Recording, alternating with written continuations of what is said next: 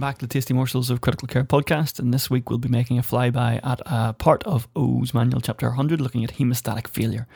And the understanding of the hemostatic system seems a little bit like the universe at times, with our knowledge and even the gaps in our knowledge expanding away from us quicker than we can track. And as a result, this summary will be necessarily superficial, brief, and let's be honest, likely inaccurate.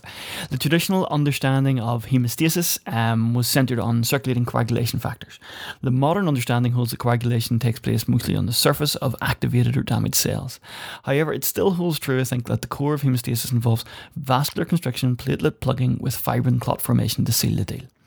I was reared with the idea of two pa- um, pathways towards clotting in the old fashioned clotting cascade the intrinsic and the extrinsic pathway.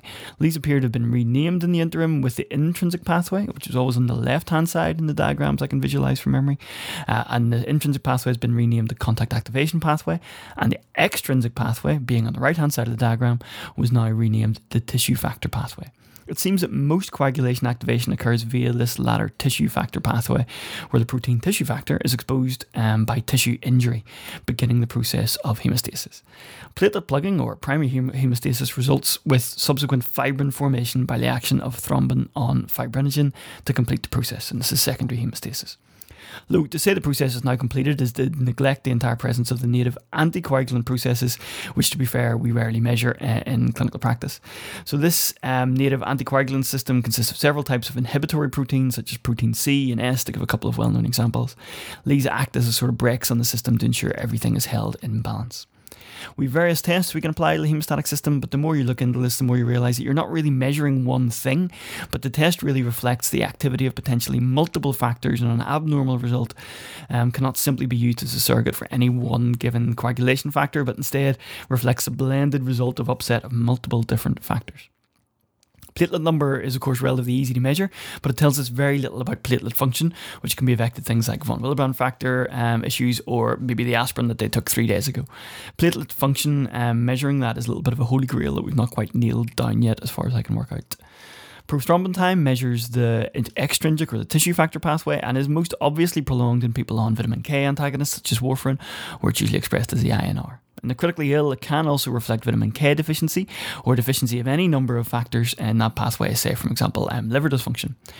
You can distinguish between vitamin K dependent causes and, say, causes from factor deficiency from liver failure using something called an ECUS time. So, this fascinating test involves adding snake venom from Echis carinatus multisquamatus, an Asian viper, um, to a sample of blood. And if the prolonged INR is vitamin K dependent, it should then normalize. Whereas if the prolonged INR is factor due to factor deficiency, say from liver dysfunction, it will remain prolonged. The APTT, the activated partial thromboplastin time, is felt to reflect the intrinsic or contact activation pathway, and it is most commonly used for measuring heparin activity. Again, that's a whole post in itself. But if the APTT is raised in the absence of heparin, then it might reflect factor deficiencies, for example, one of the thromboplastin thrombophilias. Um, in that scenario, it should correct to normal when you do a mixing study. So you add some normal plasma to the sample, uh, and the APTT should correct with the addition of the missing factor. A long APTT in the absence of heparin may also reflect the presence of some kind of inhibitor, with the commonest example here being the lupus anticoagulant.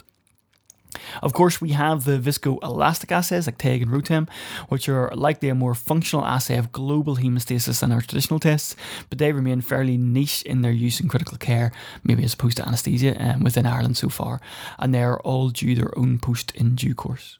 So, for further reading here, um, certainly I'd recommend Oh's Manual Chapter 100 and the Venkatesh book on data interpretation in critical care medicine is really a must read for people doing fellowship examinations in critical care medicine.